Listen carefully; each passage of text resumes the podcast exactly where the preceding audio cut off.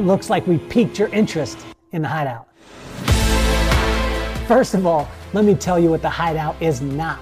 The hideout is not for hustlers, for grinders, or for people who are looking for a shortcut to what the world calls success. The hideout is about growing as men, creating lifelong friendships, and having the time of our lives. Are you ready to tap in to the endless source that will take you from success to significance? The hideout is two and a half days of hiking, biking, and doing the little things that it takes to create lifelong friendships. I find that joy is nothing more than falling in love with your current circumstances and allowing magic to happen. And that's when we see growth in every area of your life. Have you accomplished your goals professionally and financially, and you still thirst for something more?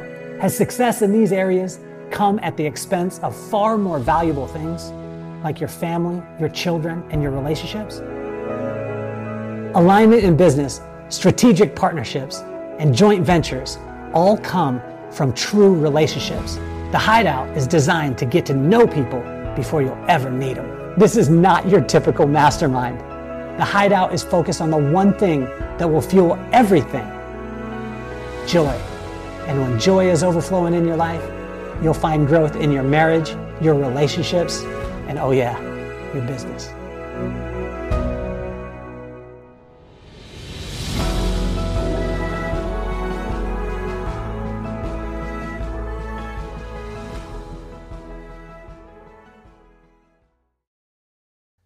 Welcome to the Kelly Cardenas podcast, where attitude is everything. Um, I want you guys all to excuse me uh, today because I'm going to read off a couple of things. Generally, I won't read off a page, but uh, I'm going to read off a couple of things because in the event that I don't, I wouldn't be able to list off the amazing accolades of this young man. Uh, I got a chance to meet him in uh, in Minnesota. We got to spend some time together, and it was, I mean, it was probably one of the most impactful times that I had because it was things that people didn't see. And so I want to tell you about Dov Baron. Dov Baron, uh, you know, he's been listed twice to uh, the the top world uh, global leadership gurus by Inc. magazine, uh, top 100 speakers. He's been in that. Uh, he's a, a uh, best-selling author uh, with multiple books that we're going to talk about. He spoke to the United Nations, the uh, De- Department of the State, the World Management Forum in Iran, the U.S. Air Force, the famed servant leadership. Um, and he's an absolute, um, what would I say, a guru in neuroscience and, and the, the behavioral, uh, human behavior. And we we named this episode the, the emotional source code because this man, like he breaks down every single thing. But I think the coolest thing for me, as far as the personal testimony, is all those things are great. Best-selling author, one of the top gurus, leadership, and has one of the top uh, leadership podcasts in the world, also. But for me, I got to see him behind stage, and I got to see him when no one was there, and he pulled me aside and he pumped me up right before I went on uh, on stage, and he let me know of things that no one was hearing. And most of the time, you hear a person with a presentation, you hear a person with a system, and then you interact with that person, and they don't use the system. They don't live the system. They don't live and breathe it. It's not inside of them. And this man pulled me aside and, and he just breathed life into me. No one was watching, no one heard. And to this day, no one knows what he says, said, but I do. I know what he said. And what he said impacted me in such a huge way. And I, I tell you, uh, our paths, uh, I'm so glad that they crossed because I told him I was going to force him to be my friend for the rest of his life. Um, and I want to uh, welcome to the show the best-selling author, one of the top gurus in leadership in the world, one of the top hosts of the top podcast, and all those uh, acc- accolades. But my friend, Dov Baron, to the show. Thank you, sir. Pleasure and honor to be here. I'm excited to serve. Well, it's it's incredible, man. I want to jump right in because uh, we were talking right before we started uh, before we started the podcast, and you were telling me that uh, I asked you, you know, how are things going? You said there was highs, there was lows, there was, you know, different things that were going on.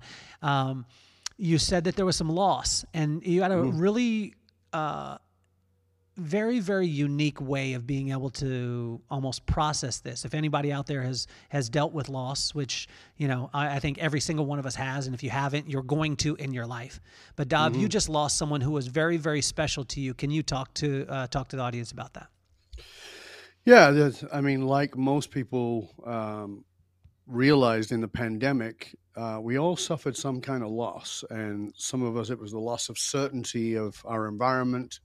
Uh, for some of us, it was the loss of somebody we loved uh, that we couldn't attend a funeral or we couldn't visit them in hospital. Um, and, you know, I dealt with three or four losses during that period of time. But recently, um, I lost uh, my uncle, who was kind of my big brother, who's nine years older than me. He's the guy who introduced me to politics, which I speak on and uh, advise on. And he introduced me to music, which I am a bit insane about. This massive music industry history. Um, and losing him was the last of the lineage of my mother's family. And one of the things that I guide people on around loss is this we've all got this mental construct of loss that doesn't it's not real until you're dealing with it you know that you've experienced that if you've had loss you think it's going to be one thing and it's another and elizabeth kubler-ross laid out the the five stages of grief and you know, we think we're going to go through those stages one by one but that's not actually how it works. And this is my quote that kelly's referring to.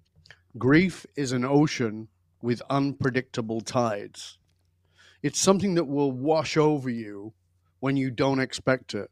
You'll find yourself at, an, at a place in an environment and suddenly you'll be teary and you'll miss somebody or something.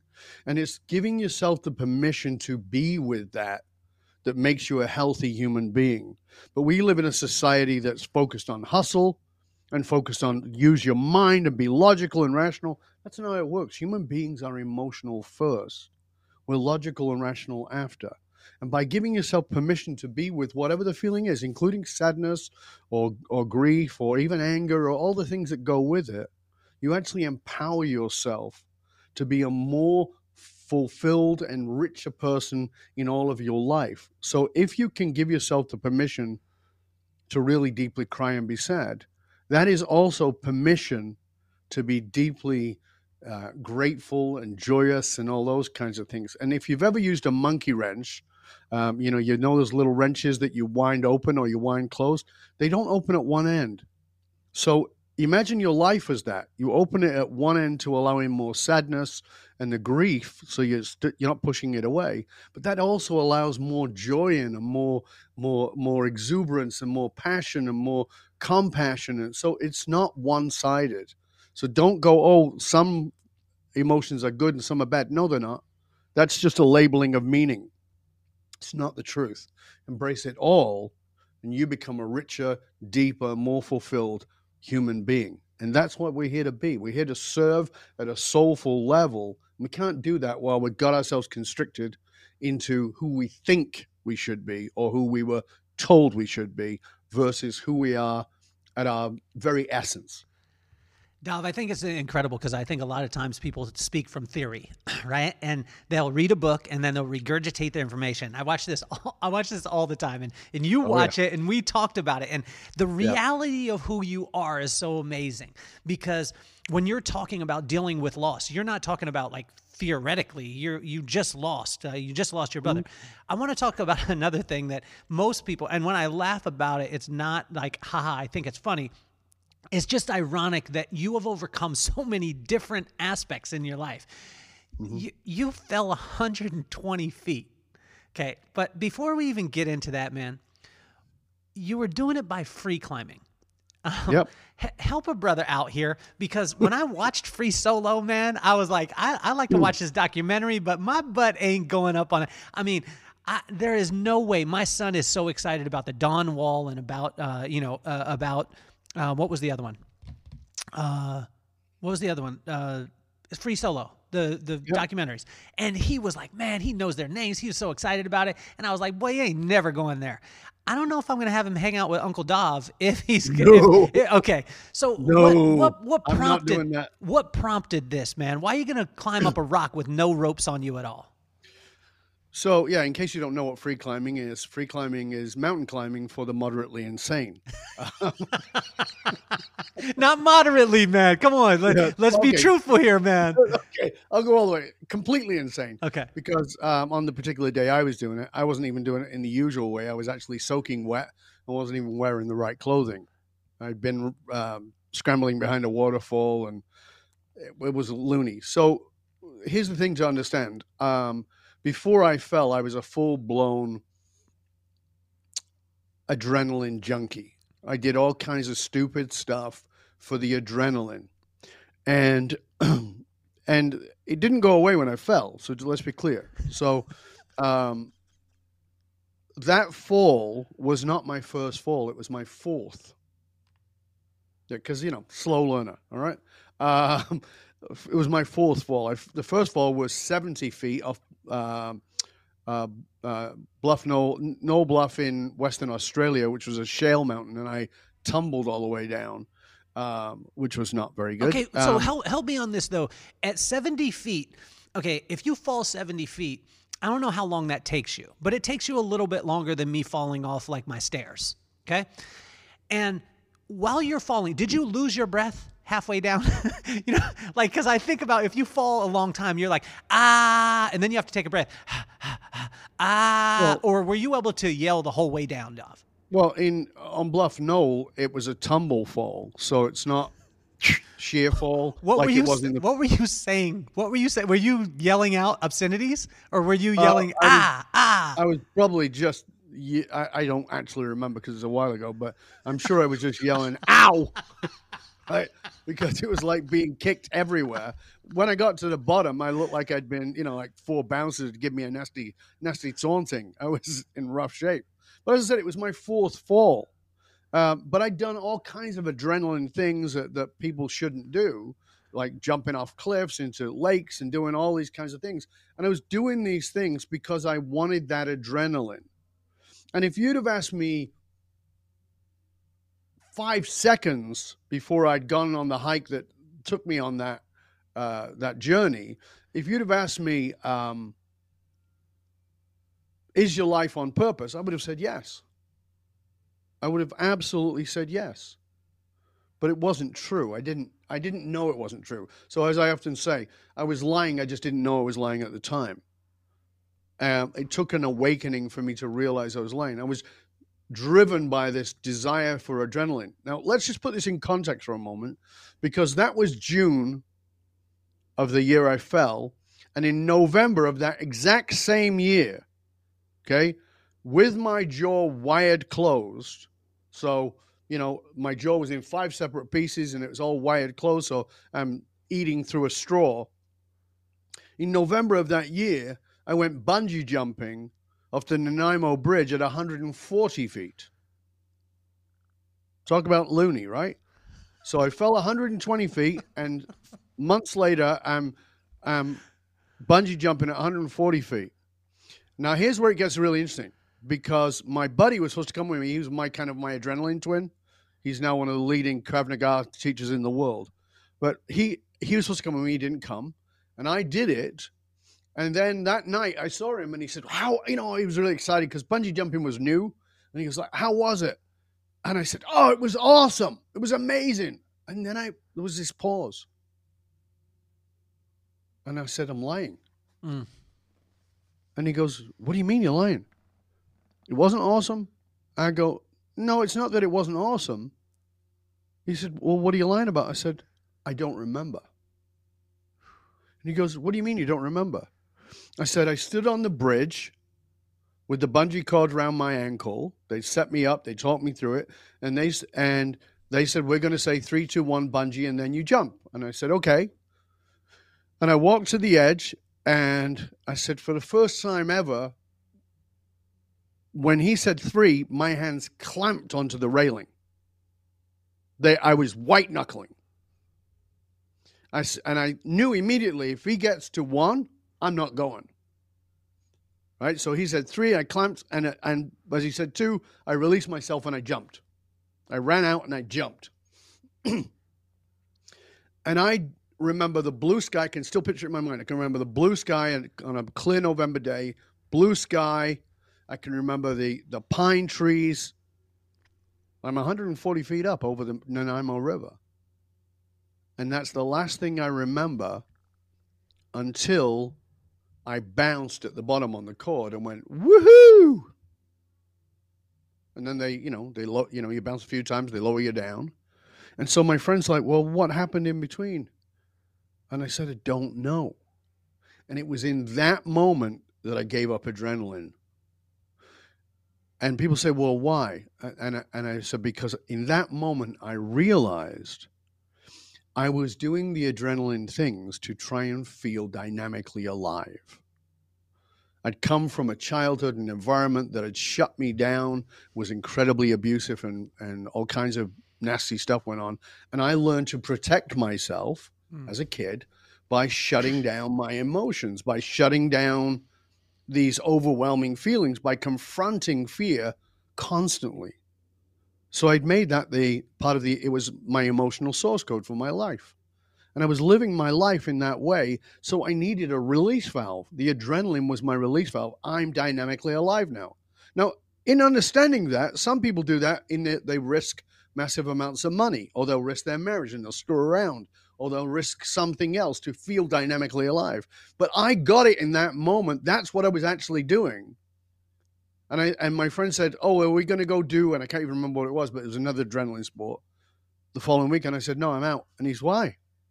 I said, "Because I'm done." And he goes, "What do you mean?" I said, "That moment of woohoo at the bottom, that bounce that I've survived, that's where I'm going to live." And he goes, "What do you mean?" I go, "I don't need to test my life to feel fully alive. And that's what I've been doing. So I'm just going to be fully alive in every single moment. I'm going to live it with that level of connection to the life force itself. And that was the turning point. Since then, I don't do any adrenaline sports. So, so your kid's safe with me. so Maddox, Uncle Dov, you can hang out with Uncle Dov now, but uh, so, so got permission again. Uncle Dov, help me with this because when you have di- it's it's amazing because when you have dynamic leaders like yourself, you have a, a, person who is probably one of the greatest and one of the biggest authorities on leadership in the world. And not only do you lead yourself, but you help other people to lead. You talked about, you went through, you know, you talked about a little bit uh, about like childhood and some of the nastiness that that happened. I think a lot of times we talk about that part of it but we don't talk specifically about it. I would like mm-hmm. to go to that place because I think there's a lot of people out there that are like, yeah, Dov, you may have had some nasty stuff, but you don't know what I went through. Mm-hmm. And I'm not, I, for anyone listening, I'm not talking about that I'm comparing Dov's situation, but I want to, I, I want to go to that place because it's not a place where most people sit. They hit it and then they move. Mm-hmm. And um, so take us back to young Dov. I mean, uh, you know, what were some of the things that you that you dealt with that that caused you to want to move towards this adrenaline? Because I think, and help me with this too. I think a lot of times people either choose adrenal, adrenaline, uh, some people tr- choose alcohol, some people choose drugs, uh, some people choose you know cheating on their wife or whatever it is, like you were talking about. But let's go back to young Dov and and and dive into this. So let's start here before I go into that. I, I, for a moment, I want you to consider that when you look in the mirror or when you look out in the world, remember this everyone, that includes you, everyone is trying to feel better. You need to have compassion when you look in the mirror because you've done some stupid shit. you've done it because you're trying to feel better and everybody you see around you, everyone you see around you who is doing stupid shit is just trying to feel better.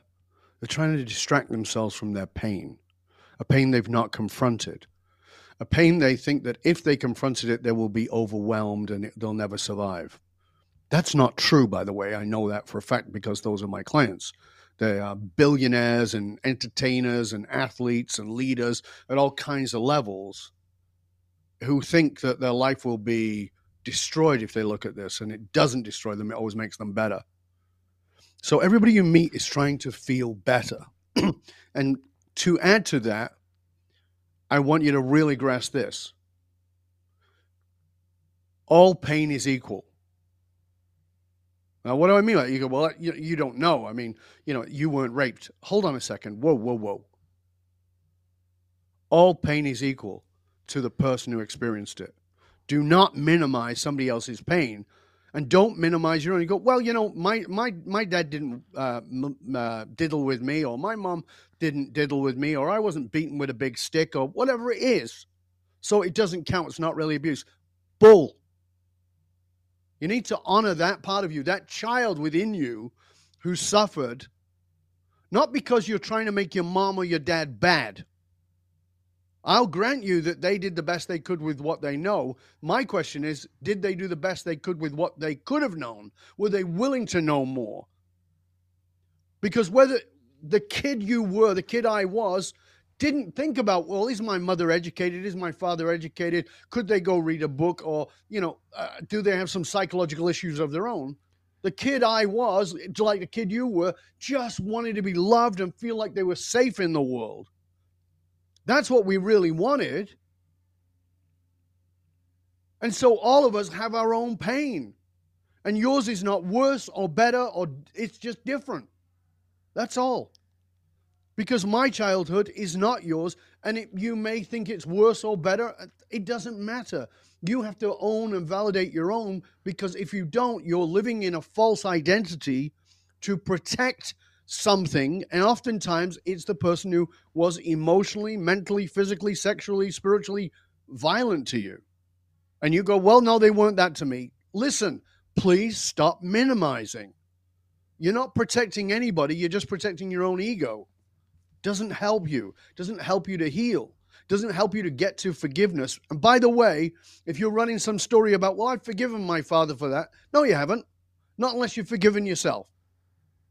You might have handed it over to Jesus or you might hand it over to your therapist or whatever it is. That's lovely. That's not dealing with it. You got to honor that part of you.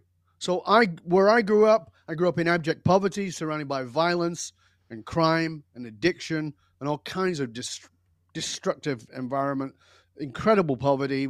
Uh, my dad was gone when I was seven. I came down the stairs, looked down the hallway, and this huge silhouette. My dad is um, he was about six one, so you can imagine to a little boy of seven, you know, he was a giant, and he blocked the light going out onto the street. And as I came down the stairs, I could see this silhouette and just had this anxiety and said, Dad, Dad, where you going? And he came back down the hallway towards me to this little boy.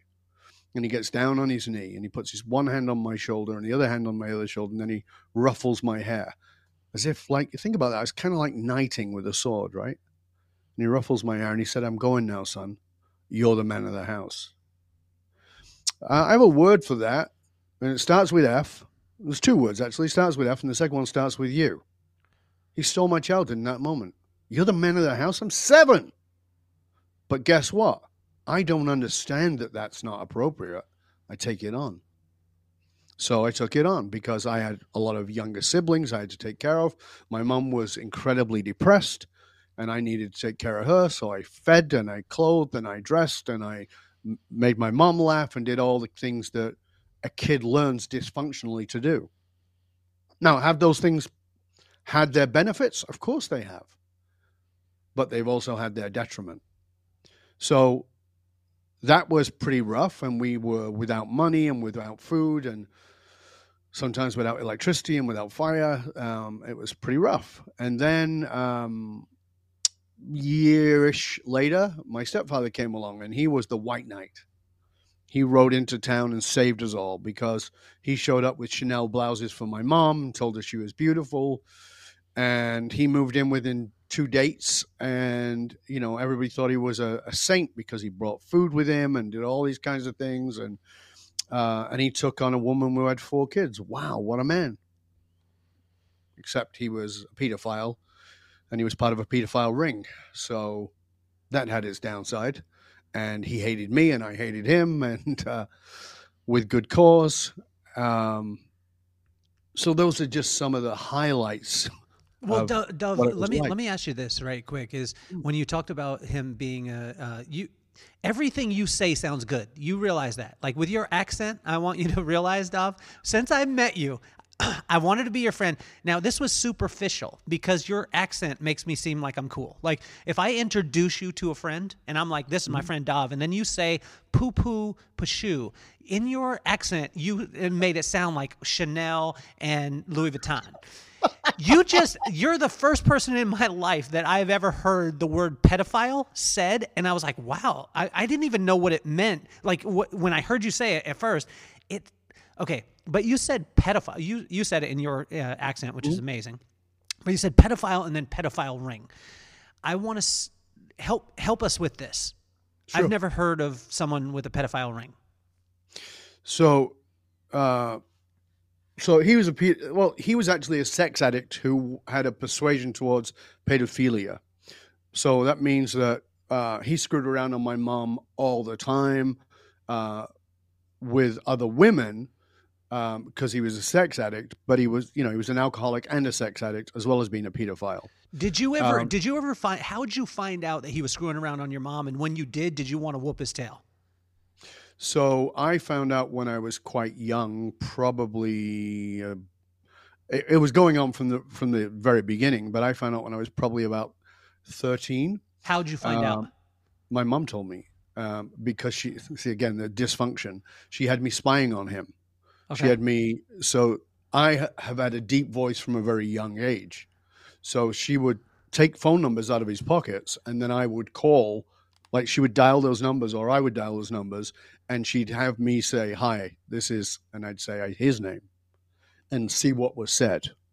So I became triangulated dysfunctionally into this disgusting system, How as how well as being in- a victim of it. how long into this Dov did you realize or because as a kid a lot of times you're like uh, i remember thinking that um, you know some of the things that i went through as a kid i just thought that they were normal every kid is going through this like not putting pictures up on my wall um, until I was like 35 years old. And people were like, Did you just move in? I was like, No, why? And they said, Because you didn't put any pictures up. But I realized it was because I hadn't ever lived in the same place for more than two to two and a half years. Every two to two and a half years, we'd move.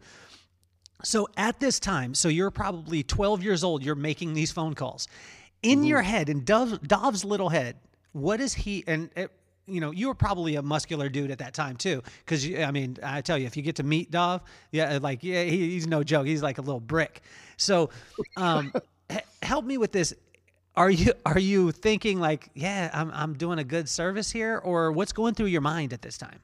So you brought up something that's really important for people to grasp, and, uh, and it's part of why we protect abusers, because uh, even if the abuser is so, you can please understand this: you can be totally pissed off and angry and hate somebody who abused you, and you can love them. You can have both those feelings, but you can't dismiss either. You can't dismiss either.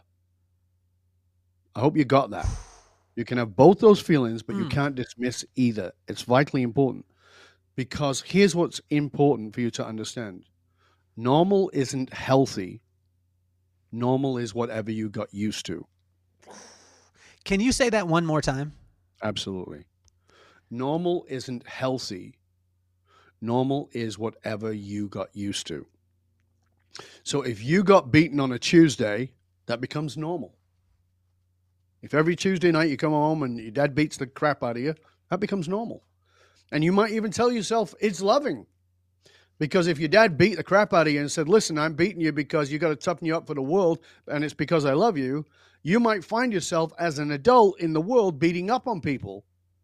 Maybe you go, Well, I'm a better person than my dad because I don't beat on people. Do is that true? You go, Yeah, I never never hit anybody. Ah. Do you beat up on people verbally, emotionally? Oh, oh, yeah. There's all kinds of ways to be violent, right? So this is the first thing is to understand that normal isn't healthy. Normal is whatever you got used to. Now, let me explain this to you because this is really vital for you as you want to be successful in the world. Okay? Just let's stop for a minute. That, excuse my language, that shit that happened to you is horrible, right? Let, let's not deny it. It's horrible. But in order to survive, you have turned it into a skill. You have turned it into something good and powerful that's allowed you to survive and do well in the world. The problem is it's one sided and you've not examined it. So you can find yourself doing these things. So, for instance, I was the eldest kid and I took care of everybody. And I was desperately wanted to, to, to protect my mom, hence being a 12, 13 year old kid making these phone calls to my stepdad's girlfriends because I thought I was serving my mom. I thought I was doing something good. I wasn't looking at it as like, wow, this is really dysfunctional of my mother to even ask her son to do this and of me to do it. It's incredibly damaging. I didn't stop to think that I, because I loved my mom. Is it abusive what she was doing? Yes. Did I love her? Yes. It's not one or the other, it's both. And stop moving your parent into a black, white, right, wrong, yes, no category and understand that human beings are flawed. We make mistakes. If you're a parent today, I want you to know something. You have screwed up your kid. And you go, no, no, I've been, listen, you've screwed up your kid. Let, let's just be honest about it. The, the job is to recognize where you've done it, be accountable for it, and see what you can do to make it better. A bad parent is one who says, I've never screwed up my kid, or I've never, never going to look at it. Right? You, you know, I've got kids. I've got three kids, right? I know I've done damage. And guess what? I'm also not afraid to apologize. I called my son on Monday night because he was over here with my new granddaughter and my daughter in law, and the other grandkid was here and my uh, second youngest grandchild and I we play a lot together and I'm you know I'm G dad and I'm goofy and I'm you know and so when I'm changing a diaper she'll kick because she's almost two right she'll kick at me and I'll go you want some of this? Right? And then and and she and she starts to laugh and I laugh right? And I go on the nose like this right? I had a conversation and I'm and then we're playing her and I are playing in front of her parents and she goes, This, my granddaughter, who's 22 months, she goes, This. And my daughter in law was mortified. And she says, If she does that at daycare, that's violent.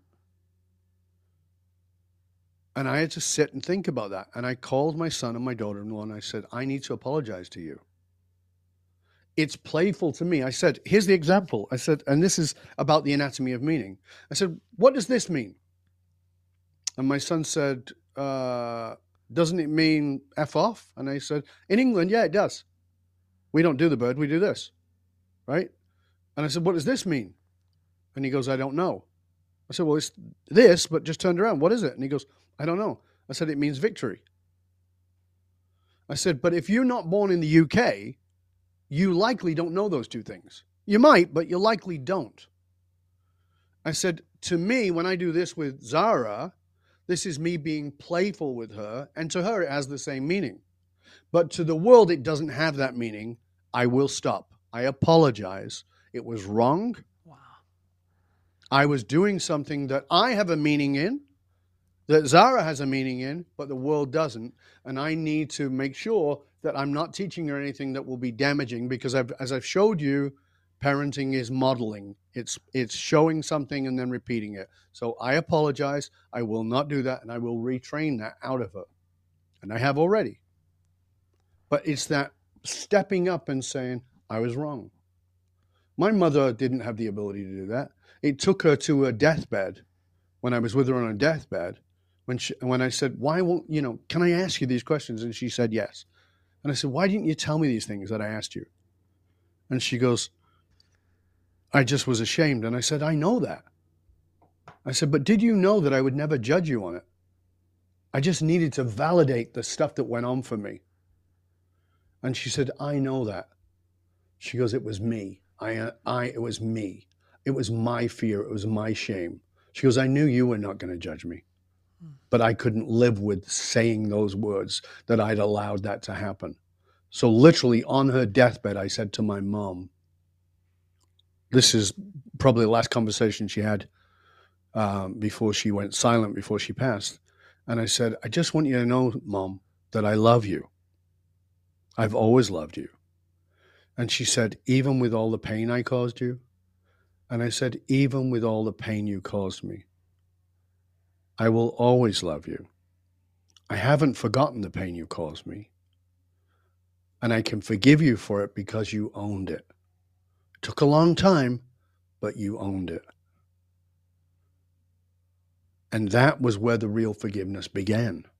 Not in the 20 years of therapy I did before, but the forgiveness began when she could just tell the truth. That's all I wanted was to validate. And I said to her, I just wanted you to validate that little boy who thought he was insane because he had all these feelings and nobody was validating it. That's what we all need.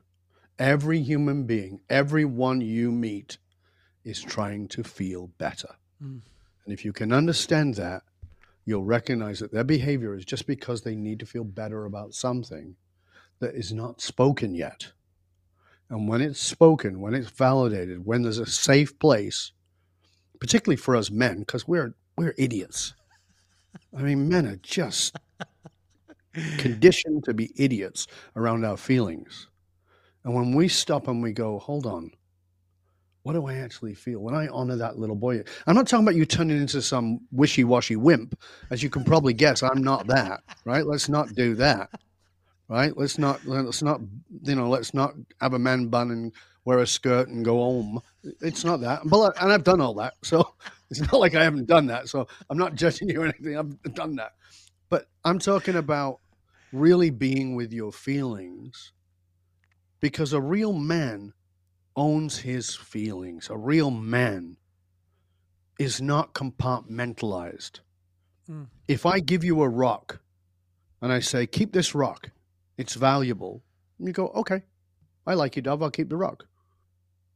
And I said, well, what's the rock worth? And you go, well, it's worth a lot because you gave it to me. No, but what do you think it's actually worth? And you go, I don't know, five cents. Okay, good. Just keep it in your pocket, walk around. Okay. And you walk around with it. And then one day I see on social that you're in New York. And I go, Oh, you're in New York? And you go, Yeah. I go, Do me a favor. And you go, What? Go to this area. And they go, Why? Just do it for me. Would you do it for me? Yes. Okay. So you go to the area. So now go to this store and go in the store. And you go, Okay, you're in the store in this particular area. And it's a jewelry store. And I said, Give them your rock. But that's the rock you gave me. I know. Just give it to them. And ask them to just see what's inside. And they go, And you go, Okay and you give it to them and you go, the guy says to you this. Now, this is important. He says to you, for me to find out what's inside, I'm going to have to break the rock. And you go, well, this is an important rock. It's precious to me. Dov gave it to me. Yeah, he says. Your choice. Do you give up what you have in order to discover what is inside of you? Or do you keep what you have? Most people will choose to keep what they have. They go, no, this is a this is an important stone. I'll keep it. But you don't. You say, no, no. Dov told me to give it to you, so here it is. And the man takes it away and he takes it in the back room and he takes that stone and he pushes it against the wheel and it grinds on that wheel. And he turns it and it grinds again. He turns it and it grinds again. And it keeps on grinding. You can hear the grind. You can hear the rock cracking under the pressure. And a few minutes later, he comes out and he hands you a diamond. That within that rock was a diamond that you would have never known without the wheel. The pain and the suffering of your life is the wheel to reveal the diamond. And when these things happen to you, like the things that happened to me, including the fall, they can define you, and you can just simply be a victim of them. Or, like the wheel, they can refine you and allow that diamond to shine. But we, particularly men, live in a world where we say, okay, I will polish the rock, but only on one side. I will let the facet of me that shine in the world that will get the applause, that will get the success, will get the recognition, but I'll never look at the rest. But until you polish the entire diamond, every facet of you, you will never know the gifts that you can bring to the world and that requires courage. It requires deep curiosity, as you can see right here. It requires deep curiosity. And it requires courage to discover that you are far more than you've ever imagined. Men, we need to stop. We need to own what happened to us, whatever pain we've gone through. All pain is valid. It's not about being a victim of it. It's about acknowledging it so you can shift it into one of your greatest powers. Everything that happened to me was shit. I would not wish it on anybody. Would I go back and not have it? Yeah, I would. It was horrible. But would I not would I not want the lessons? Absolutely not. I have to have those. They've allowed me to serve in the world. They allow me to be of service on this planet. That is vitally important to me. Dov, take us back to I mean, it, every time that I hear you speak, man, I mean, you you drop bombs, right? And it, it's it's it's unbelievable. And for those of you who have never got to a uh, chance to be able to hear him live, you got to hear him live, or you just got to take your butt up to Canada and be able to spend some time with him. Um, Thank you. But take us back to. I want to. I want to circle back. Take us mm-hmm. back to the, the the pedophilia and the pedophile ring. You talked about mm-hmm. your stepdad being a sex yep. addict and an alcoholic, and you know you you found out that he was cheating on your mom and everything like that. Um, I've never heard of a pedophile ring before. Was okay. this a per, was this a group of people that he hung out with that all did this? And yeah, and oh, also he, too, he, a, a thing uh, and the question too is is a lot of times um, people normalize um, things that happen. I asked one guy one time. I, I, we were just in a conversation. I'm just I'm a very curious dude. And I just asked, I and we had just met, but this was a pretty strong uh, uh, question. But I always ask people, like I asked you before the podcast, is there anything off limits? And if there's things off limits, and I'll stay away from them. You said there was mm-hmm. nothing off limits. And I asked this guy, I said, uh, has there ever been any abuse in your family? And he was like, well, what kind of abuse? I was like, I went right for, I was like, sexual. And he was like, nah, um, not really. And I was like, well, what do you mean, not really?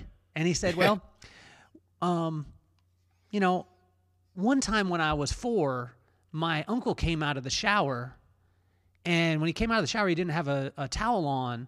And I looked, and I've always liked what I saw on a man. So I went over and I played with it. And my uncle allowed me to because he knew that I was really excited about it. And and my eyes got big and I was like, dude, that's abuse. And he's like, no, no, no, it's it's what I wanted. And I was like, holy crap. Like this is but this is pretty normal because a lot of times the stories that we tell each other or ourselves about our past you know it, it, normalizes like you said but take us through that that pedophilia ring and then take us through your experience with it sure so again, normal isn't healthy. Normal is whatever you got used to. So, as a kid, all children want to be loved. All children want to be accepted. Human beings, by our very nature, are tribal. We want to belong. We want to fit in. And we want to fit in with those who we see as more powerful, who can protect us. So we allow things to happen that are maybe not even comfortable for us at the time. But at the same time, children are naturally curious, like the guy you just mentioned. Children are naturally curious, but as a as an adult, it is your job to discern what is healthy. And if you're not healthy, that's going to be difficult for you to discern. So you need to do your own work. So in this environment that I was in, as I said, my stepdad showed up as this hero. And remember, my mom, my mom was working two, sometimes three jobs. Uh, we'd be left on our own for very long periods of time. Uh, there wasn't much food. Um, so this guy coming along was was amazing for her. And I, you know, people say, "Do you think she knew?" I do. I think she knew, but I don't think she acknowledged she acknowledged when he screwed around, but she didn't acknowledge that he was doing the kid stuff um, because she could have a more rational fight with him about an, him sleeping with another woman. But if she confronted him about diddling her kids, that might mean he'd leave. And if he left, we're back to no no coal for the fire, no food in the cupboards, no clothes on our back, no heating. So I think that in her mind, it was an act of protection. She was protecting us. in her mind. I'm not saying it's real because it's not, but in her mind. Um, so my stepdad had a bunch of guys that he hung out with um, who were all often many of them were sex addicts too but um, there, some of them were pedophiles. And there was a pedophile ring. What that means is that kids were passed from one adult to another adult. And it was uh, you're going to go be with your uncle whatever who is not my uncle. Um, uh, and uh, it was interesting because the the three eldest children, my, myself, my sister, and my brother. Um, there was my sister and I. It was happening to a lot. My brother was kind of taken on as my stepdad's kid because he was, I think he was like three at the time. Uh-huh. So he was taken on as my stepdad's kid. I think he was too old for my for my stepdad, uh, too young rather for my stepdad. There was a particular sweet spot for him sexually, right? So he sort of took him on as his own child. And then there was another kid who was a baby, and so that one was fortunately was okay.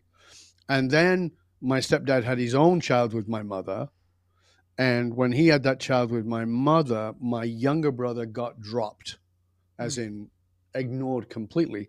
But we, my sister and I, kept circulating inside of this situation. And my sister, I didn't know this, but my sister had confronted my stepfather when she was quite young. And he said something to her, and she said, Yeah, well, I'm going to go tell mum. And it always seemed like she had him wrapped around her finger. And it was because he always felt threatened by her. Hmm. Now, just to uh, understand the context of this, as I said, there's another brother came along who is my stepdad's son and my mom's son, who is 11 years younger than me. And um, he always had, like, him and I have been close, always been close since he was a little kid. Um, but he always had a problem with me talking about my childhood as being really tough and really rough. And, and he's like, you know, it just wasn't that bad. And he would always say that in other events, and I was like, yeah, okay, I understand. That's that's your truth. I wouldn't defend it, but I wasn't going to invalidate myself. It came a time when my mom had passed, um, and my sister had never said anything to anybody. I'd said more than my sister had, but my mom had passed, and my brother, uh, some conversation had come up about my mom, and I had talked. I know I told the truth about my mom. You know, I talked about how loving and generous she was, and how anybody who came to our house never left hungry, and you know, but she definitely had her challenges. And I talked about some of those at her funeral. And my my brother, the one I just talked about, who was 11 years younger than me, was pretty pissed off about it. And he said to my sister, Why does he have to say that? You know, our childhood wasn't that bad. And my sister said to him, Now remember, normal is what we get used to. And we live in our own version of normal. And my sister said to him, Malk, do you remember when we were kids? And he said, Yeah. And she said, Did we have a car? And Malk said, Yeah. Oh. Hmm. She said, Did we always have uh, coal for the fire or a gas fireplace? And he said, Yeah. Did you ever go to bed hungry? We ever was there ever any no food in the house? And he goes, No. Hmm. She goes, Do you know that that wasn't the childhood that we had? And he's like, What do you mean? we had the same childhood. and she goes no you came along 11 years later it's a it was a different socioeconomic place we were in a completely different situation and he said well why does he say these things about abuse and she said and she'd always held back she'd always protected his father for him because he had an image of his dad that he didn't know the other things and she said to him do you remember when a neighbor said uh, tried to diddle you and you came home and you told mom? And he said, Yeah. And she said, Do you remember what happened? And he goes, Yeah. And she said, What happened? And he said, Mom lost it, went over to the guy's house and booted his door down and and swore at him for and he hadn't done anything, but he had attempted to to mess with my younger brother. And she said and she my sister said, Do you remember where your dad was? And he's like, Oh, he thought about it for a moment. He went, Well, he was in the house too. She goes, Well, why didn't he go? He was a tough guy. Why didn't he go and boot down the guy's door? And and Malk said, I, I don't know.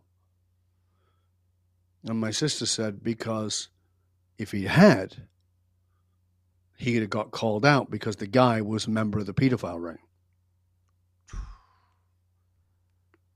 And it was at that moment that my brother found out that his his father was a nonce, uh, which means a pedophile.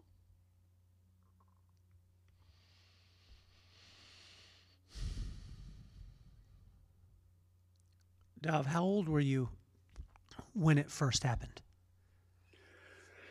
Uh, I would pr- say probably around seven or eight.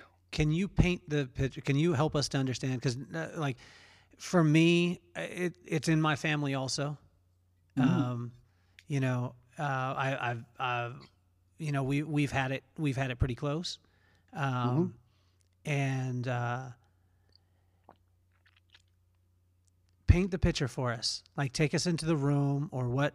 I mean, Some of it, most of it is pretty um, still framed in pieces. okay. You know, um, And does it start? Because a lot of like I was ta- I was talking with a friend of mine, and he was saying, you know, uh, he and he let me know that that he had been abused, and he said, and I said, well, how did it start? And he told me, oh, it just started like this, and I said, no, no, like tell me the the the details of it. And he was like, well, the first time it was in the pool. And I was in the pool, and you know, guy rubbed up against me or whatever it was, and it, I didn't even see it. It didn't. It didn't even register didn't register. and then it Yeah. became a little bit more and a little bit more and then and then it went full fledged how did it happen for you was it little bit by little bit or was it right away and and you know No, I think there was a seduction. There's usually a seduction of trust. how so It's called it's called a seduction of trust. So seduction of trust. I mean, so some people are violent pedophiles who will attack and, and sexually attack a child, right? But most pedophiles are not. Most pedophiles are seductive pedophiles. So they'll do a seduction of trust. So they'll build a trust in that child that makes the kid feel safe, right? I'm Uncle whatever, right? um, I'm Uncle Brian, and so Uncle Brian, you hang out with Uncle Brian, and Uncle Brian's always fun, and you sit on his lap, and he bounces you up and down, and you know, and tickles you, and you know, and you start to feel safe with Uncle Brian, and then Uncle Brian, you know, uh, pulls your pants down and and is rubbing your bum, you know, and it's still like a tickle, and it's fun, and and you're laughing, and it goes from there into touching you and then uh, asking if you want to touch them. But again, asking, not telling, because there's a seduction of trust. Hmm. Right? And once that seduction of trust has gone in place, it's amazing. So let's just give context to this because as you know, my work is around the emotional source code. So so context to that is how you know the question that drove me my entire life is why do people do what they do even when what they do doesn't make sense? And the answer is because of normal. Because there's an emotional source code in their life that has normalized certain behaviors that rationally make no sense even to that individual that they'll find themselves doing because of their emotional environment. So if you grow up in an environment where you are seduced, but you've not dealt with it, you will either accept more of that seduction, even in your adult life, or you will become the seductor. You will seduce yourself. And sometimes we seduce others, and sometimes we seduce ourselves. We seduce ourselves into making something okay that we know is not okay. We've all met that person and said, Well, you know, I just didn't think it was a big deal. That was you seducing you. So, there, in the most common version of pedophilia, it is a seductive pedophile. Now, I'm going to go neuroscience for a moment, if that's okay. And the neuroscience of it is this the sexual act or sexualization is normal. We all have it, right? Whatever your, however you decide to claim yourself sexually, it's normal. But that set of hormones is not supposed to be turned on until you reach adolescence. So there's a buildup of different hormones in your system um, that become neurochemicals that are released into the system. And so it's not unusual for babies to have an erection. Right? If you've got a baby boy or you had a baby boy, you saw them an erection, it's not because they were horny, right? It's it's pressure on the bladder because of uh, that, and it's blood flow that pushes into the penis and creates an erection. It's completely normal. Baby boys will will touch themselves down there because it feels good. It's self-soothing. Again, everyone is trying to feel better. So a boy is trying to soothe himself. He's playing with his diddling with himself. He's trying to feel better. And that's the same with girls. It's not boys, it's girls too. They will self soothe. We're all soothing ourselves. Maybe later on we're soothing ourselves with alcohol or cocaine or what you know, whatever adrenaline, whatever it is, but we're soothing ourselves to feel better. So this kid naturally will soothe themselves. That's a natural part of who we are. So now if an adult comes along and understands that, they will use the same mechanisms. But now it's transferred from soothing to sexualizing. So I'll give you an example. When I very first started um, many years ago, and I trained as a Jungian therapist, and I was studying case studies, and this was from the early no early 80s, and there was a case in I think it was Texas and it was a stepfather who the mother had taken the stepfather to court because um, she believed that he was molesting the child, the daughter. Um, daughter was, I guess, three, uh, three ish, three to four. So the uh, the defense of this man was that this child had actually seduced him. This three or four year old had seduced him. Um, and remember, this is the early 80s. So it got to kind of a stalemate, and the judge wanted to see the kid in his quarters. So he asked the mother and the lawyer to come into the, into the judge's quarters with the little girl, and he's talking to the mom, and the kid's wandering around the, the judge's office, and she's touching shit, and she's just being a kid, right? It's, it's lovely, right? And all of a sudden, she comes over to the judge, and she stands next to the judge, and she goes up. So she wants to sit on the judge's lap. So the the judge picks her up, he's got a big smile, puts her on his lap, and he continues talking to the mother, and the kid starts to stroke his penis through his pants. Of course, the judge is completely shocked and puts the kid down, and he's about to give uh, the case to the stepfather, saying, "Yeah, this kid's a seductress." But the lawyer on the mother's side says, "Do you think that that's natural?" And the judge had to go, I don't think so. So she said, Do you think the child had to learn that? And he said, Yes.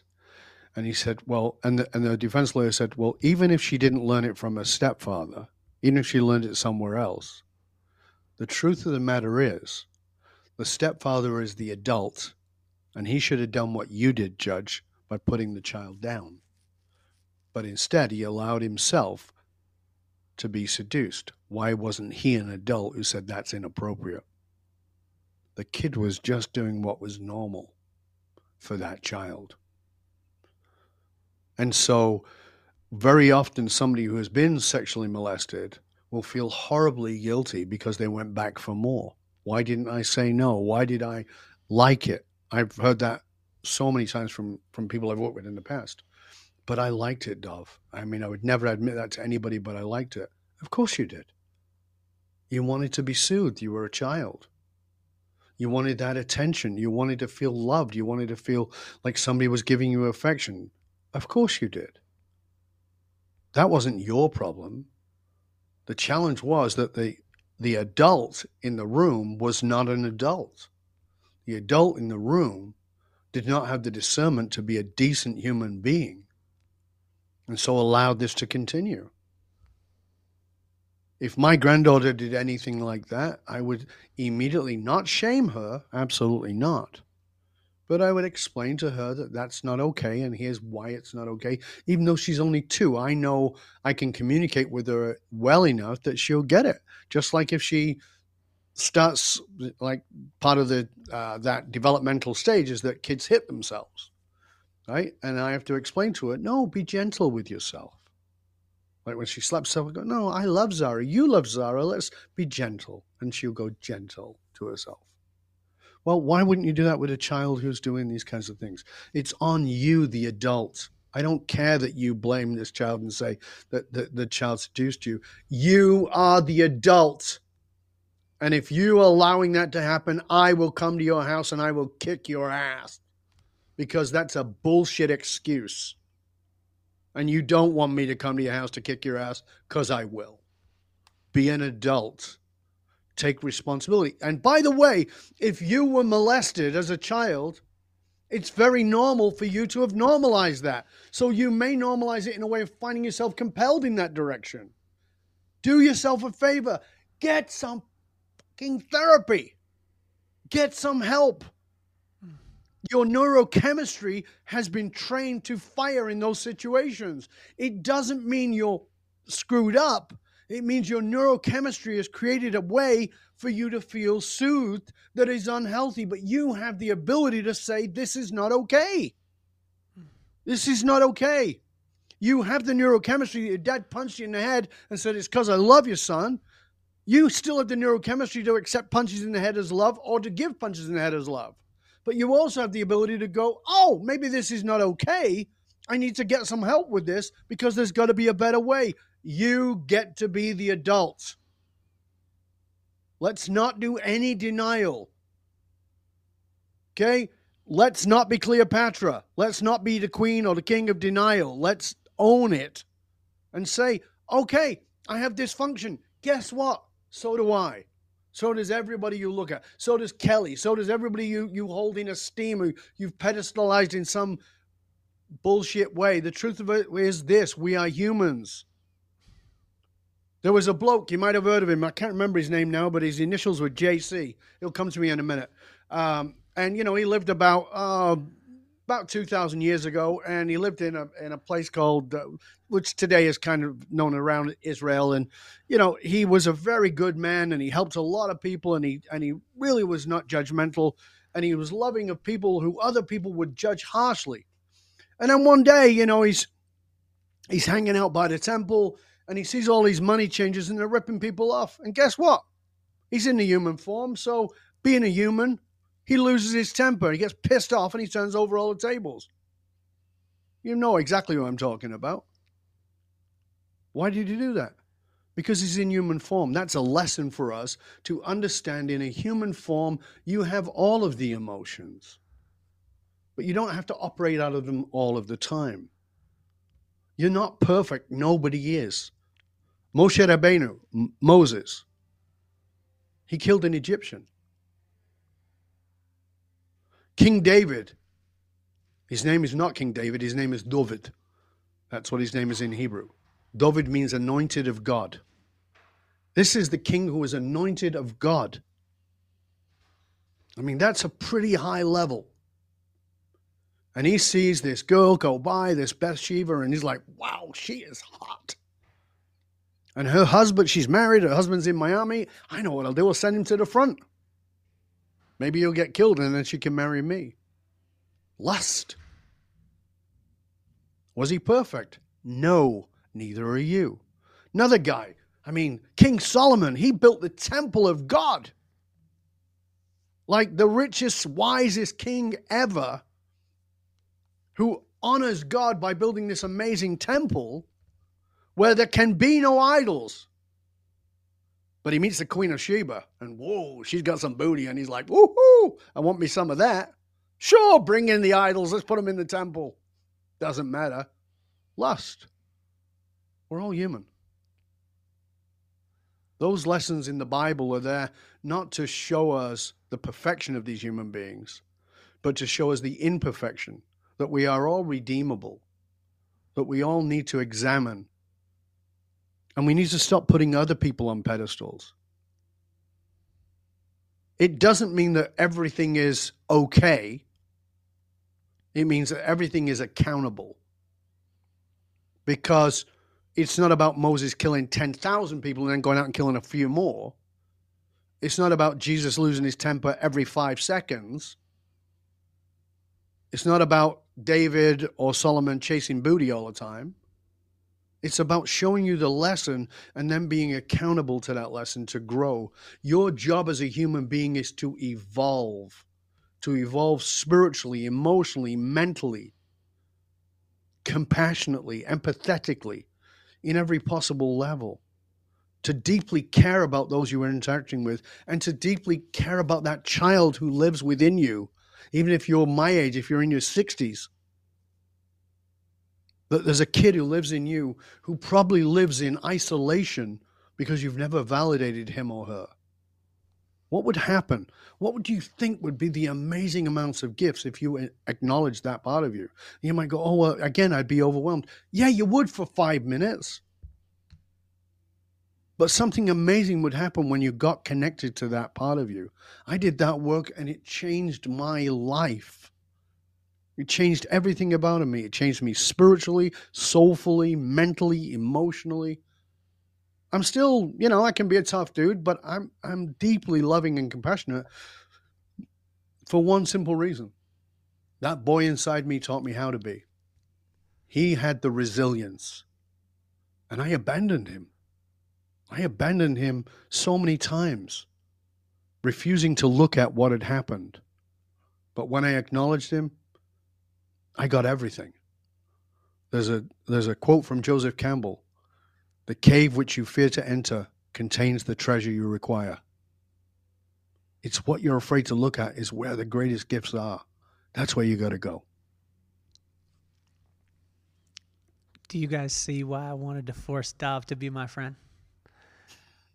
I Thank mean, you, sir. And Dov, like going through the things that you've gone through and being as powerful of a voice for good as you are most i mean every one of us goes through the fork in the road. We either become what happened to us or we have the tendency to go completely away from that and and go the other side. Mm-hmm. at that fork what made you choose? Because you could have went down the road of i mean then someone no one grows up and is like i'm going to be a, a, a pedophile but a lot of times they've been abused and then that happens and then they go through that that realm. What was that that that fork? What what made you choose to go the way that you went? Well first of all i don't think there's a fork. I think there's a 10,000 forks. Um, in quantum physics um, Hugh Everett III talks about the multidimensional reality uh, m theory. Um, and in that every time you make a decision a new universe is created. And whether that's true or not true i think there's a new reality created for you by you. So um, i think there are major events in my adult life that have changed that. So for instance i'll give you one fork in the road one major one. There's as i said there's many.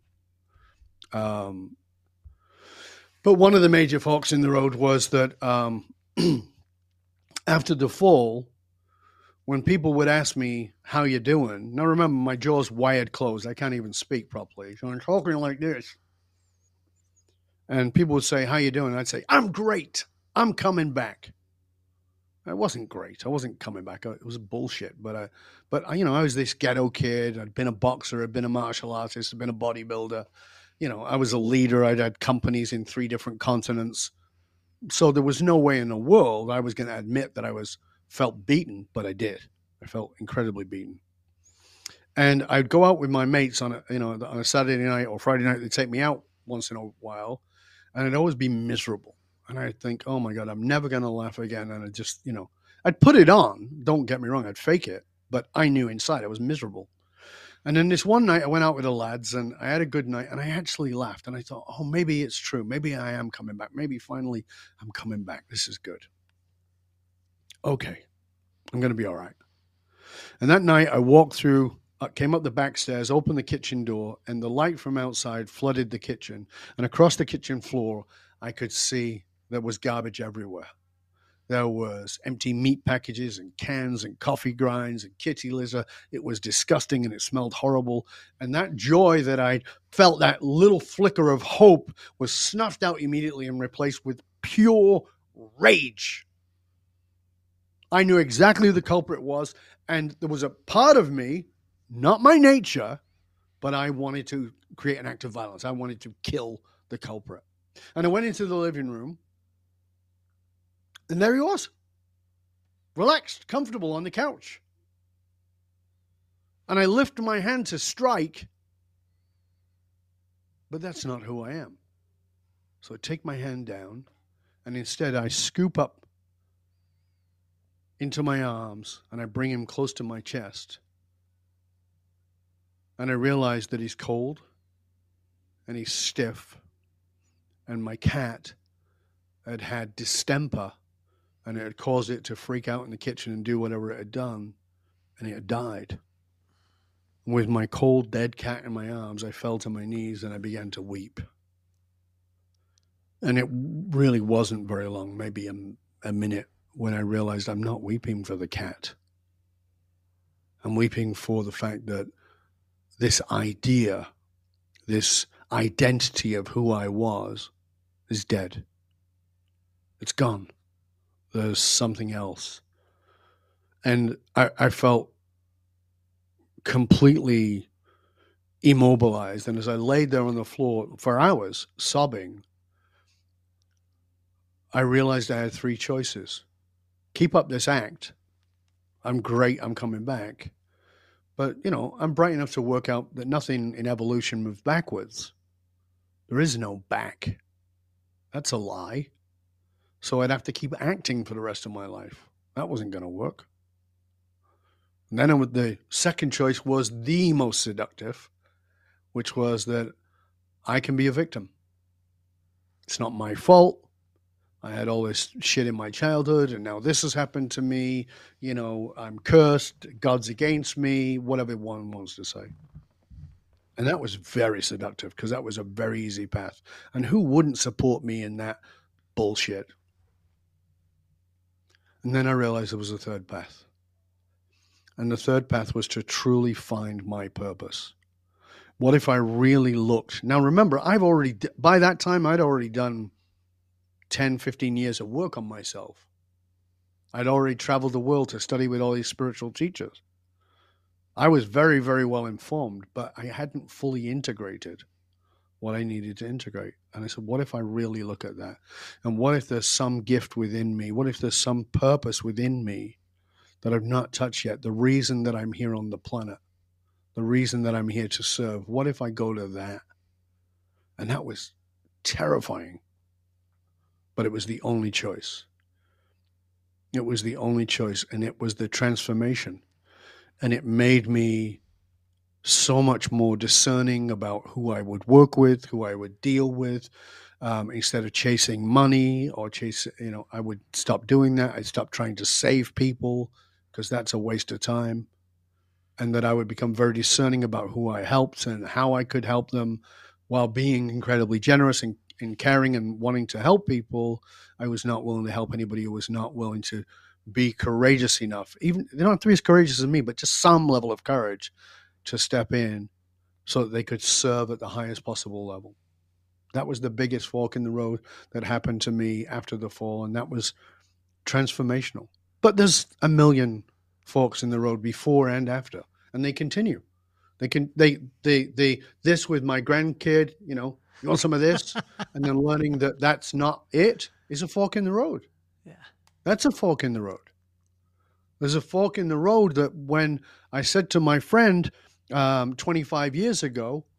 And I said, "Do you like Ren? Ren's my wife at the time, girlfriend." And he goes, "Oh, she, yeah, she's the best chick you've ever been with. She's amazing." I said, "Yeah, I think I'm going to ask her to marry me." And he's like, "What? You going to ask her to marry you? You're like perpetually single. You can't do that." And I go, "Why the hell not?"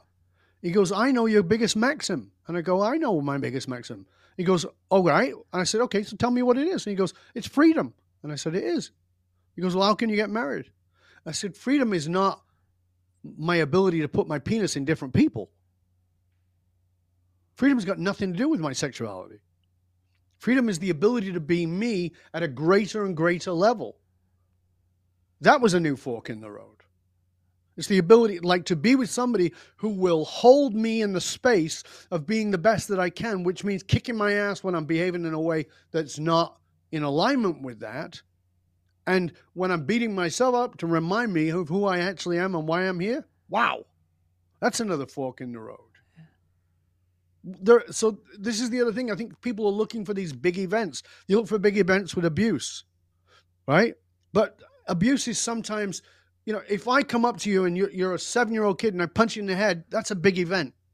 That's abuse. And you go, you remember that. But if I if I come up to you and you're seven years old and every night for a year I put one drip of water from up here onto your forehead every night at 2 a.m. You go, it was nothing. It was a drip of water. No, that's torture. That's torture. But because it's accumulative, you dismiss it. And it's the same with the major events of your life.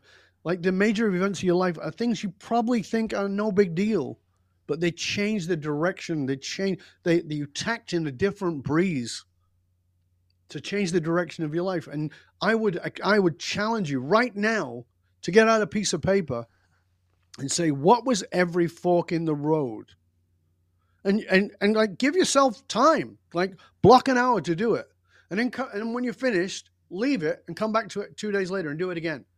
Add more. And you'll find your mind is like, wow, that was a fork in the road. That was a fork in the road. Like there was a big fork in the road for me uh, nine years into my previous career. When I looked at my business partner, Phil, and said, I can't do this hairdressing gig thing anymore. And he's like, why? And I go, because I'm bored out of my fucking mind. And he's like, really? Yeah. And I said, he said, I can see that. I go, you know, I got to do this. I got to study the philosophy, the psychology, the sciences. I got to do these things. And he goes, well, Dov, you know, he goes, you know, you're an international judge and our salon does, we win all these awards. He goes, but, and you're really good. He goes, but I got news for you. And I said, what? He goes, people don't come to you for haircuts. And I go, no? What do you mean? He goes, look at her over there. And I said, yeah. He said, when was she here last? I said, two weeks ago. I go, well, he says, why is she here? I said, well, she wants her fringe trimmed, her bangs. She wants her, and he goes, Really? You think that's why she's here? I said, Are you saying that she's hot for me? And he goes, Nope. And I go, Well, what, what do you mean? He goes, Because you're a cheap therapist. She's here to discuss her life. That's why your clients come to you. It's because of your abilities. Now, I became a Jungian therapist, but guess what? Where did I learn those skills? With my mom. That curse was a blessing so every every curse is a blessing, but every blessing is a curse if you let it take over. Mm-hmm. You got to understand it's two sided. It's not one sided. Nothing is black and white. Heads and tails are the same coin. Remember that.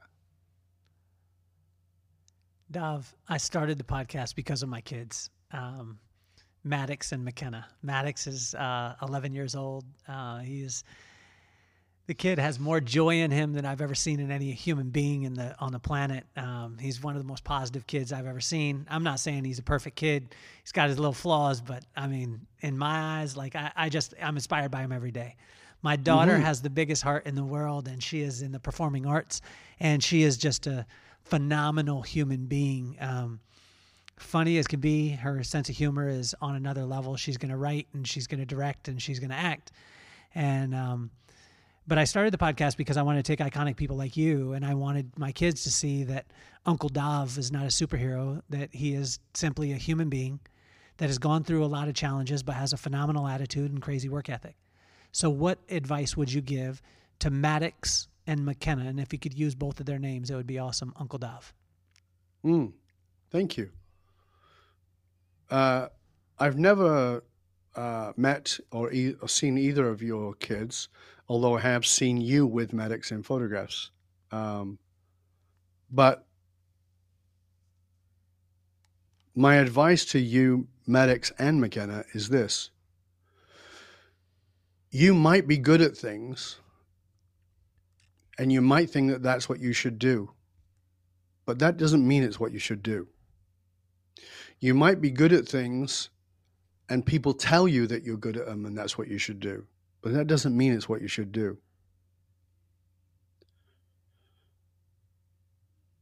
You can love and enjoy something and still decide it's not for you.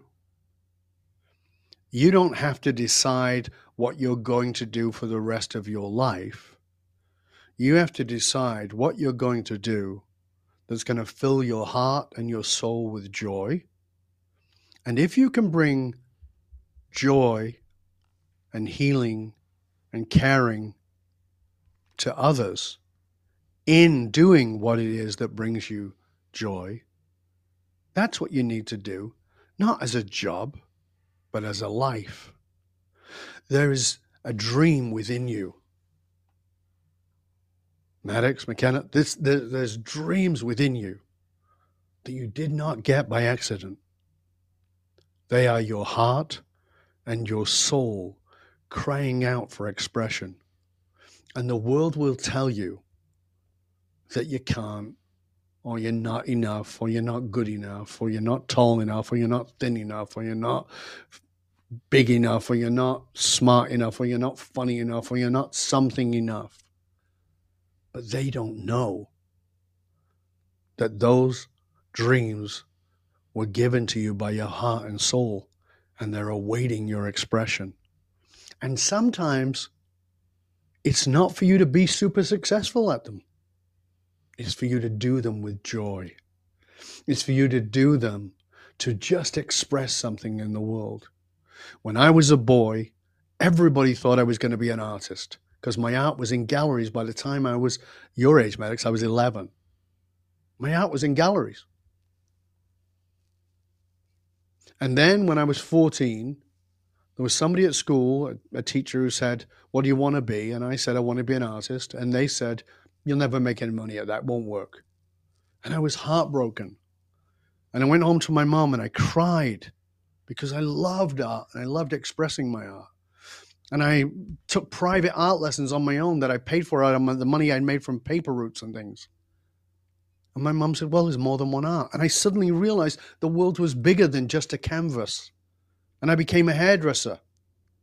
And I found that art. And then that art wasn't enough for me because there was other parts of me that were my heart and soul crying out for expression. There was the part of my mind that needed to learn and to grow, and part of my soul that needed to emote and feel and connect. You're not one thing, there's so much more to you. Don't let them tell you who you are, don't let them limit who you are. You are magnificent. You are a gift to the world. And when you actually get to know that, you'll become a gift to the world. When you understand that your life is a gift, when you embrace that, not because you're entitled to, you're entitled to nothing, nothing, but you get to be grateful for everything. When you embrace that, the world opens for you. And you get to serve and you get to be served by serving. You are magnificent. Don't let anyone ever tell you anything different. And you are flawed, and you will make mistakes, and you need to be accountable for those mistakes, and you need to learn from them, and you need to ask yourself, how can I be better? Not for them, but for you, for your heart, and for your soul. And you need to learn and grow. And as you do, you become better because you're already magnificent. We're just polishing the facets of the diamond that is you. That's my advice to you. Dov, like I said, you just keep, I mean, every time you speak, man, you could just drop the mic. And this is the reason why in the introduction, like for me, you're not just i don't think you're just one of the top 30 global uh, leadership gurus you're you are the global guru you are the number one um, Thank you, sir. You are a, a best-selling author. You have spoken to all these places. Um, you have books all over the place. I mean, and you're one of the best speakers I've ever seen in my life. But what you just said and what you just talked about is exactly who you are. And that's just a piece of it. The art, mm-hmm. the the author is just a piece of you. The hairdresser just a piece of you. But the the the whole package there, Dov, is I mean, you're a gift to this world, man. And I, I absolutely appreciate you. Um, now's the time if you're listening out there. I want to thank you. Well, you should thank me. You should thank me for honestly, this is the first time I ever said this on the podcast, but every one of you listening should thank me for having friends like Dov because I'm going to keep bringing you amazing people. And I want to thank all of you, though, because every one of you has helped us to become in the num- uh, top 1% globally as far as all podcasts. And we haven't done that through promotion. I have people sending out things to me every single day, like, I'll promote your podcast, I'll get you more listeners, I'll do. And I said, no, no, the listeners will go do it if they like it. Mm. And we want to keep putting out a phenomenal product like bringing uh, Dov to you. But what I want you to do, every single one of you, is I want you to take this and I want you to send it to someone who needs to hear it. Because there are so many people out there that are dealing with challenges in their life, whether it was sexual abuse, emotional abuse, physical abuse, alcohol, uh, drugs, anything like that. Every one of them needs to hear Dov's voice dovbaron.com. It's going to be in the uh, bio. There's going to be links to that. You need to stay in touch with this guy, Dov. We need to have you on the show again. And I just I want to thank you. You're better than advertised. And the words that you said to me, man, I and I can't overemphasize this. The words that you said to me in private when you pulled me aside in the back of the room. You did it two times. You did it behind stage and then you did it in the back of the room and you grabbed me and you pulled me close. And to hear those kind of words, you breathe life into my soul, man. And I want to thank you for doing that. I want to thank you for being the same exact guy. Like the, the things that you talked about today, I know to be true because I've interacted with you on a personal level when nobody else is watching. And I want to applaud you on that. Uh, I want you on the podcast more, man. And you can't uh, get rid of me because I'm going to force you to be my friend for the rest of your life, baby. Well, thank you, Kelly. Thank you for inviting me to be here to be part of this. But you know, here's the thing I want to say. Um, if if you are not new to this show and you're a regular listener, but you kind of keep it to yourself, what the heck are you doing? Stop hoarding. And if you're new to the show, um, I have two podcasts. I know what it's like. It's kind of a one sided thing we put out this stuff and we don't really know what it's doing in the world. And I want you to do something. I'm going to ask you to do something. I want you to go to wherever you listen to, if it's on iTunes or you know whatever it is, whatever platform, YouTube. I want you to rate, review, subscribe, and share it. Because listen, if this touched you, and I don't just mean my me being the guest, I'm talking about the what Kelly does with his show. Like the amount of work and effort it takes is enormous. You have no idea, and it requires you to let us know that it's resonating with you. So I'm going to ask you to rate, review, subscribe to the show, tell your friends about it. And here's what I'm going to ask you to do. I know this is insane, but I'm going to give you my private email. My private email is dov, D-O-V, at D O V B A R O N dot com, Dov at dovbaron dot com. I want you to write to me and I want you to write to Kelly and tell us what you got out of this episode and what you're going to do with it. Because information is worth the hole in a donut. Transformation comes from application. You got to apply this. Talk about, tell us who you've shared it with and why you've shared it. Because if this resonated in any way, shape, or form, there is healing in it for you. There is transformation in it for you. Don't minimize that. Go, oh, you know, I would, but I'm, I'm I was busy. Yeah, you'll be busy till you drop dead. Right? And I don't want you to be the person who dies and in that last moment go, I could have done better. Yeah, you could. We could all do better. But are you doing better each day? Are you stepping into that in a magnificent way? Are you honoring your soul? Are you honoring your gifts? I know shit happened to you. I get it. It happened to me too. But that you're more than that. You're not defined by it, you're refined by it. It's not that you can say, oh, well, that was in the past. That's not true. It's in the present. Every your past is leaking all over your present and about to pollute your future until you deal with it. But when you deal with that, you transform yourself and you transform the world. Share this show with others. And more than anything, stay curious, my friends. Stay curious. Dov, you, you're you're better than advertised, man. And let me tell you out there, guys, I have the coolest friends in the world. I have the coolest friends in the world. And what I'll finish with today is when you come to the hideout. you never know who's going to show up to the hideout because I have the coolest friends in the world. Dov, you're officially off the hot seat.